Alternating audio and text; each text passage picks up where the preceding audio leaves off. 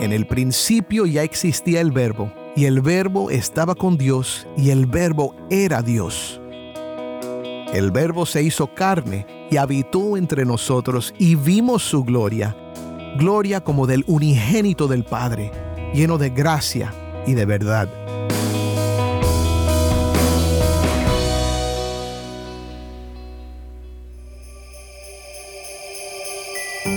Cristo es la Navidad. Cristo ha venido a nosotros. Cristo nació. Él en sí mismo es el mayor regalo que uno puede tener. Navidad es el niño de Belén, ese niño que creció, vino enfocado en una misión que fue ir y dar su vida por nosotros en la cruz del Calvario, para que nuestra vida cambie y tenga el sentido que verdaderamente Dios quiere para cada una de sus criaturas.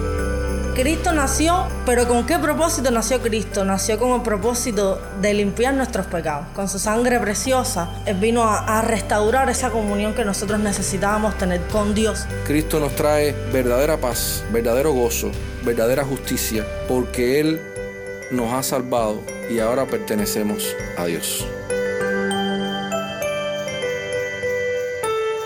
Navidad es la salvación en Cristo y el nuevo nacimiento. Navidad puede ser cualquier día siempre que Cristo nazca en nuestros corazones. Soy el pastor Dani Rojas y esto es el faro de redención. Cristo desde toda la Biblia para toda Cuba y la voz del pueblo de Dios en Cuba para todo el mundo.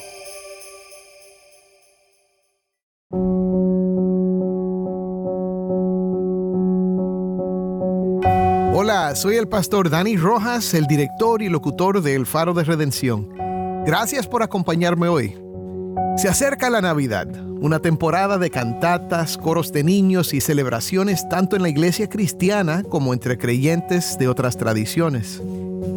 Es el momento en el que celebramos y recordamos el nacimiento del Hijo de Dios, el Verbo que se encarnó y vino a vivir entre nosotros, entregando su vida por la vida del mundo.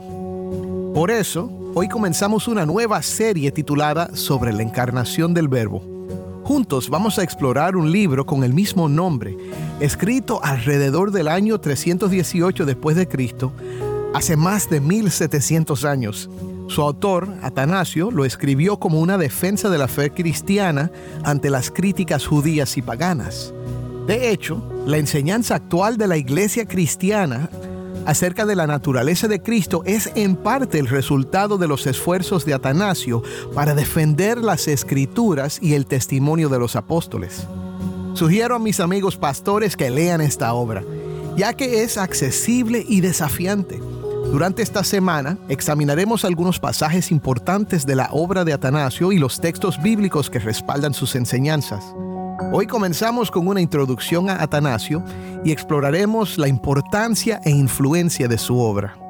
Si quieres bajar un PDF del libro, puedes encontrarlo en nuestra página web, elfaroderedención.org diagonal escuchar. Así que quédate conmigo para ver a Cristo exaltado en la vida de este hombre de Dios y la encarnación del Verbo.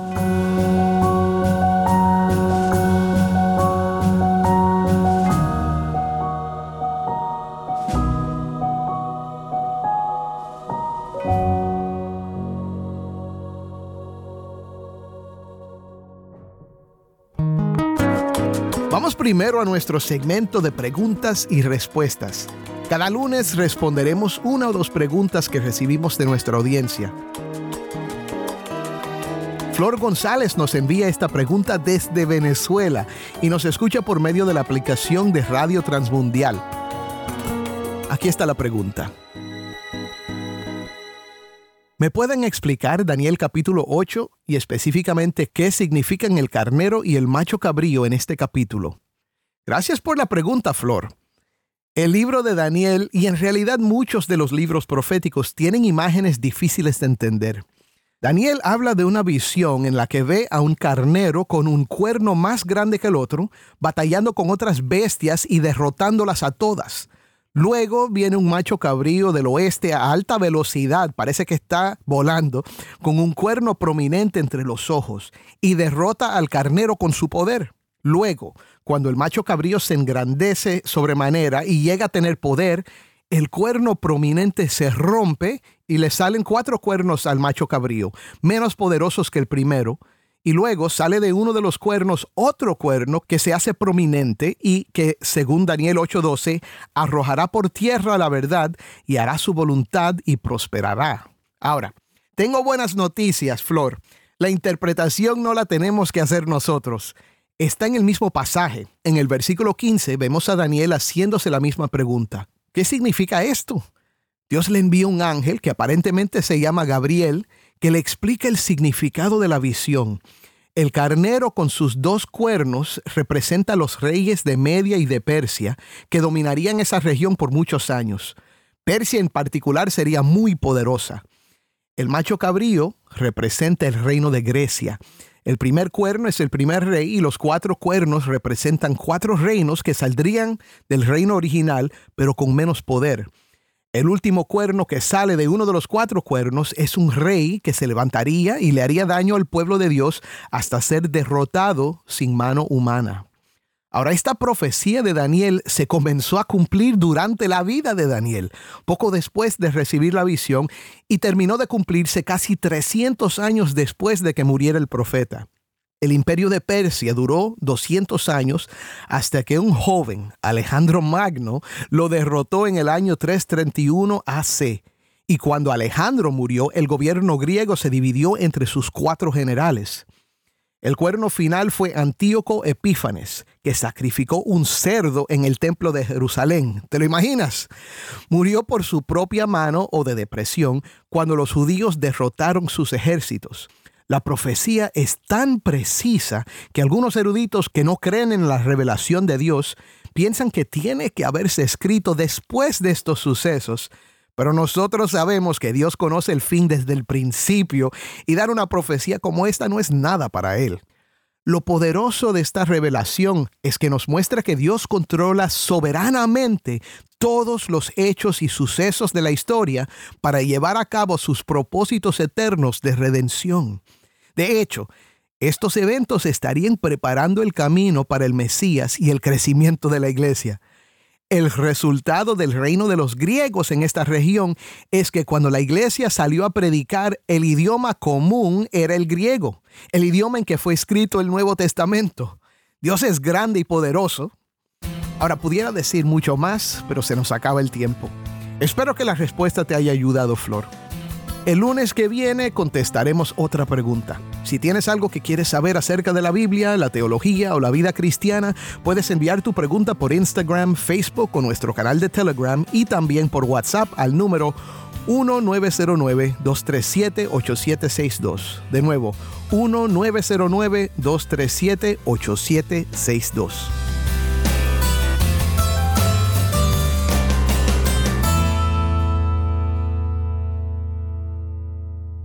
Y ahora vamos a nuestro estudio de hoy.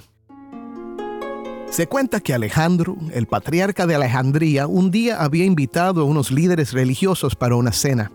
Mientras esperaba a sus invitados, se acercó a una ventana y observó a un grupo de niños jugando en la playa debajo de la casa. En poco tiempo se dio cuenta de que estaban imitando el bautismo, pero con mucha reverencia. Por lo tanto, los hizo llamar y los llevó ante él. Durante la investigación que siguió, descubrió que uno de esos niños había asumido el papel del obispo y había bautizado a varios de sus amigos durante el juego. Ese niño era Atanasio. Alejandro decidió reconocer esos bautismos de juego como auténticos y determinó que Atanasio y sus amigos debían prepararse para una carrera en la iglesia. No puedo hablarte de la obra que vamos a estudiar sin hablarte un poquito del autor.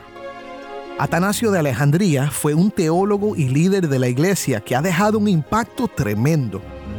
Quizás nunca has oído de él, pero te aseguro que lo que creemos hoy acerca del Hijo de Dios se debe en gran parte a la fe y la tenacidad de este cristiano egipcio. Atanasio amaba a Cristo y la fe que él había recibido a través de los discípulos de Jesús, los apóstoles que entregaron sus vidas para proclamar que su amigo y maestro Jesús de Nazaret era el Salvador prometido, que vivió, murió y resucitó para salvarnos. Atanasio nació en la ciudad de Alejandría, Egipto, entre los años 296 y 299 después de Cristo y era parte de una familia bien acomodada, ya que obviamente recibió una buena educación secular. Un tiempo después de este encuentro junto al mar con el obispo Alejandro, Atanasio comenzó a servir en la iglesia y llegó a ser un diácono, trabajando muy de cerca con el obispo. Unos años después, Atanasio participó en el primer concilio de Nicea que tuvo lugar en el año 325 después de Cristo donde líderes de la iglesia se reunieron principalmente para abordar la controversia teológica relacionada con la naturaleza de Jesucristo y definir la relación entre el Padre y el Hijo en la doctrina cristiana. Uno de los temas más destacados fue la controversia arriana, que se centraba en las creencias de Arrio, un pastor cristiano que negaba la coeternidad y la igualdad de Jesucristo con Dios Padre. En este concilio se formuló el credo de Nicea que afirma la divinidad de Jesucristo en relación con el Padre. Arrio era un pastor y compositor popular en la misma ciudad de Atanasio que enseñaba que Cristo era el Verbo encarnado. Sin embargo, con un gran celo por proteger la gloria de Dios, erró, o sea, se equivocó al afirmar que Dios creó el Verbo antes de la fundación del mundo y negó que el Verbo era Dios. De hecho, confrontó al obispo Alejandro por no enseñar lo mismo. La enseñanza y los himnos fueron tan populares que una buena parte de los cristianos de esta época las aceptaron. Por esto, el joven Atanasio se levantó como David contra Goliat para defender al verdadero Cristo y sufrió mucho a causa de ello. Cuando Alejandro estaba muriendo, expresó que deseaba que Atanasio le siguiera como el obispo de Alejandría. Atanasio, quizás sabiendo lo difícil que sería, no quiso que lo nominaran, pero el pueblo aclamó por él, y los que votaban por el obispo estaban unánimes. Atanasio llegó así a ser el obispo de la ciudad de Alejandría en Egipto con solo unos 30 años. Sirvió en esa posición unos 45 años, aunque fue depuesto y restaurado cinco veces por las controversias con los seguidores de Arrio. Es interesante notar que cuando Atanasio escribió sobre la encarnación del Verbo, las controversias con Arrio todavía no habían comenzado. De hecho, Atanasio solo tenía unos 21 o 22 años. Las luchas comenzaron poco después y me imagino que hubo momentos cuando Atanasio temió por su vida, pero siguió enseñando y defendiendo la verdad de que el Hijo y el Padre, junto con el Espíritu Santo, son un solo Dios y que Cristo es el Verbo hecho carne. Fueron tiempos difíciles, pero la historia nos dice que nunca dejó de tener su mirada fija en el verdadero Cristo, ni perdió su buena actitud, sentido de humor o valor ante los retos. C.S. Lewis, el gran escritor y pensador cristiano del siglo XX, escribió una introducción a esta obra. Mira lo que dijo acerca de su autor. Su epitafio es Atanasius contra mundum, Atanasio contra el mundo, él defendió la doctrina trinitaria completa e inmaculada cuando parecía que todo el mundo civilizado retrocedía del cristianismo hacia la religión de Arrio, hacia una de esas religiones sintéticas, sensatas que hoy en día se recomiendan con fuerza y que entonces como ahora contaban entre sus devotos con muchos clérigos altamente cultivados. Es su gloria que no se adaptó a los tiempos es su recompensa que ahora perdura cuando esos tiempos, como todos los tiempos, han quedado atrás. 1700 años después, mi hermano, tú y yo vamos a mirar juntos a esta obra escrita por este joven que amaba a Cristo, Atanasio. Veremos su pasión por la gloria de Dios en Cristo. También reflexionaremos juntos acerca de sus enseñanzas que nos ayudan a comprender por qué el eterno Hijo de Dios, como dice el himno, dejó su trono y su corona por mí al venir a Belén a nacer. Ahora, déjame hacer una pausa aquí. Quizás te estés preguntando, ¿a mí qué me importa lo que escribió un religioso hace casi dos mil años? Es una buena pregunta. Y si no eres cristiano, Debes saber que todavía se estudian los libros de Platón, de Aristóteles y de otros filósofos de la antigüedad. Las cosas, por más antiguas que sean, no son necesariamente inferiores y lo nuevo no es necesariamente superior. Este libro es una obra maestra, a pesar de su antigüedad y de que el autor solo tenía apenas 21 años cuando la escribió. Te ayudará a entender lo que creemos los cristianos y lo que significa para nosotros. C.S. Lewis bien dijo, cuando abrí por primera vez la obra sobre la encarnación, descubrí mediante una prueba muy sencilla que estaba leyendo una obra maestra. Solo una mente maestra podría haber escrito tan profundamente sobre un tema como este en el siglo IV, con una simplicidad tan clásica. Y si ya eres cristiano, quizás pienses, ¿para qué necesito aprender acerca de un libro que no sea la Biblia? También es una buena pregunta. Por la misma razón que escuchamos predicaciones y nos sentamos a oír maestros enseñar. Con este libro estás escuchando directamente los pensamientos de un maestro que ha influenciado a millones de maestros a través de los siglos. Quizás valga la pena oír lo que tiene que decir, ¿no? Es más, la realidad es que cuando no se conoce el pasado es fácil caer en los mismos errores que los antiguos. En nuestros tiempos hay muchos que intencionalmente han regresado a enseñanzas que se parecen a las de Arrio, entre ellos los testigos de Jehová, pero también hay muchos cristianos que no son de ese grupo que sin saber la gravedad del error creen las mismas cosas. Sobre este problema, C.S. Lewis comenta, el único paliativo es mantener la limpia brisa marina de los siglos soplando a través de nuestras mentes, y esto solo se puede lograr leyendo libros antiguos. Este libro es importante, mi hermano, porque nos ayuda a pensar sobre el porqué de nuestra fe. Juan 1.1 nos dice, en el principio ya existía el verbo, y el verbo estaba con Dios, y el verbo era Dios.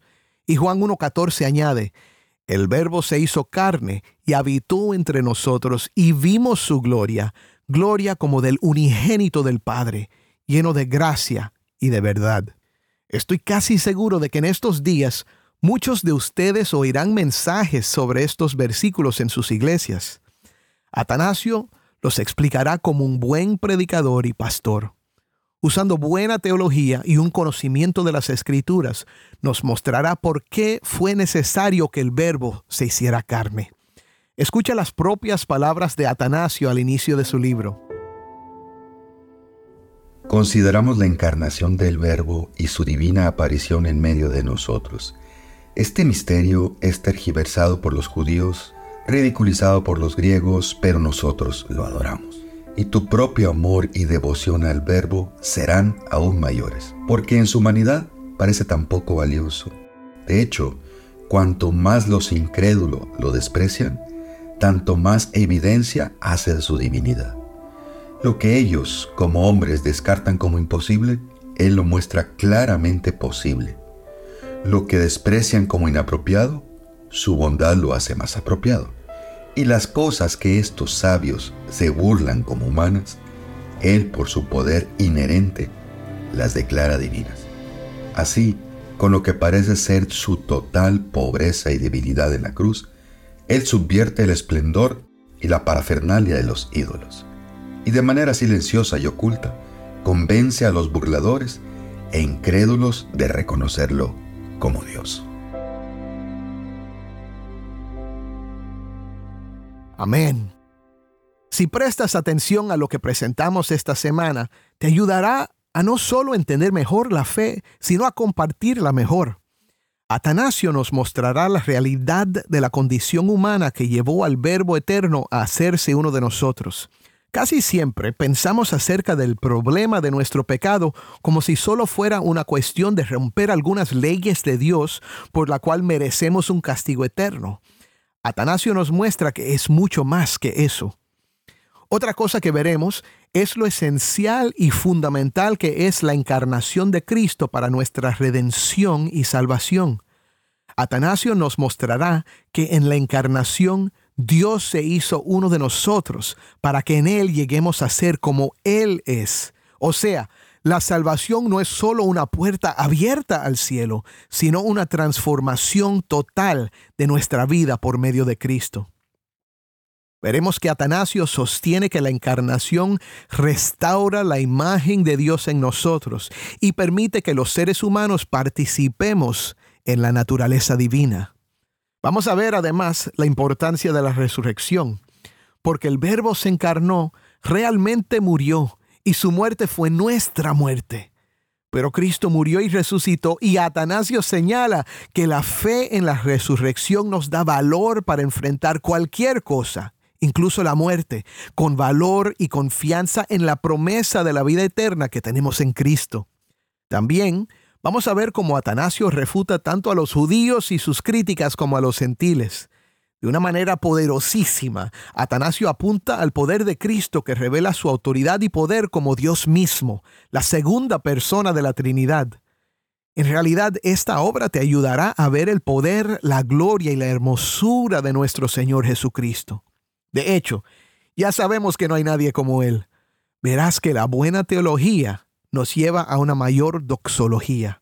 O sea, cuando conoces mejor a Dios, mayor es tu alabanza y más profunda es tu adoración. No sé si notas mi entusiasmo, pero me fascina la oportunidad de hablar de la obra sobre la encarnación del Verbo. Es un libro que me ha impactado muchísimo y estoy seguro que esta semana te será de bendición también. Mi hermano, cuando por medio de la gracia de Dios conocemos al Hijo en toda su gloria, nuestras vidas cambian por el encuentro. Créelo. Amén. Soy el pastor Dani Rojas y esto es el faro de redención. Damos gracias a Antonio de la Cruz de Sinaloa, México, que será la voz de Atanasio toda esta semana. Al sumergirnos en la obra sobre la encarnación del Verbo, nos encontramos con Atanasio, un apasionado defensor de la fe cristiana. Su valentía en tiempos difíciles resuena hoy nos invita a reflexionar sobre la esencia de nuestra fe, recordándonos que conocer el pasado nos fortalece en el presente.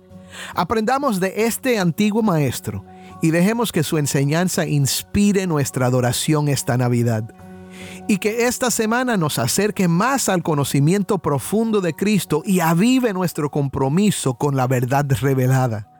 Vamos juntos hacia una adoración más plena y una comprensión más rica de nuestra fe. Oremos para terminar. Padre, hoy te doy gracias por este libro y te doy gracias por las enseñanzas de Atanasio. Te damos gracias, Señor, por su vida de entrega y compromiso contigo, oh Dios. Y te damos gracias, Señor, que por medio de la revelación de tu palabra podemos tener esta esperanza, Señor. No solo de la Navidad, no solo de la salvación, sino de la transformación total de nuestras vidas por medio de Cristo. Y Padre, si hay alguien hoy que está luchando, Padre, que todavía no ha puesto su fe en Cristo Jesús, ayúdalo hoy a entregarse por completo y creer con todo su corazón, confesando con sus labios, creyendo en su corazón que Cristo es el Señor y es poderoso y suficiente para salvarlo. En el nombre de Cristo oramos. Amén.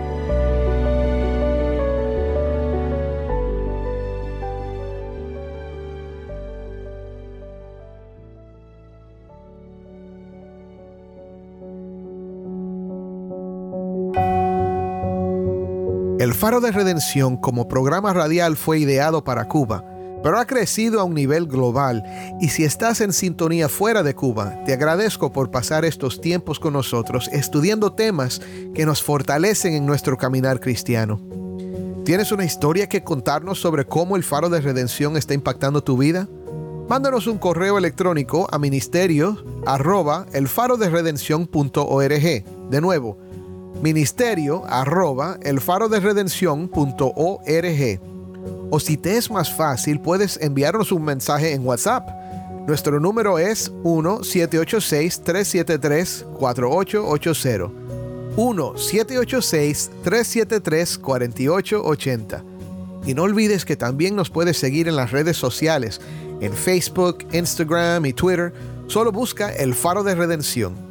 Allí encontrarás más contenido durante la semana para animarte en tu fe y para mantenerte informado sobre el ministerio del faro.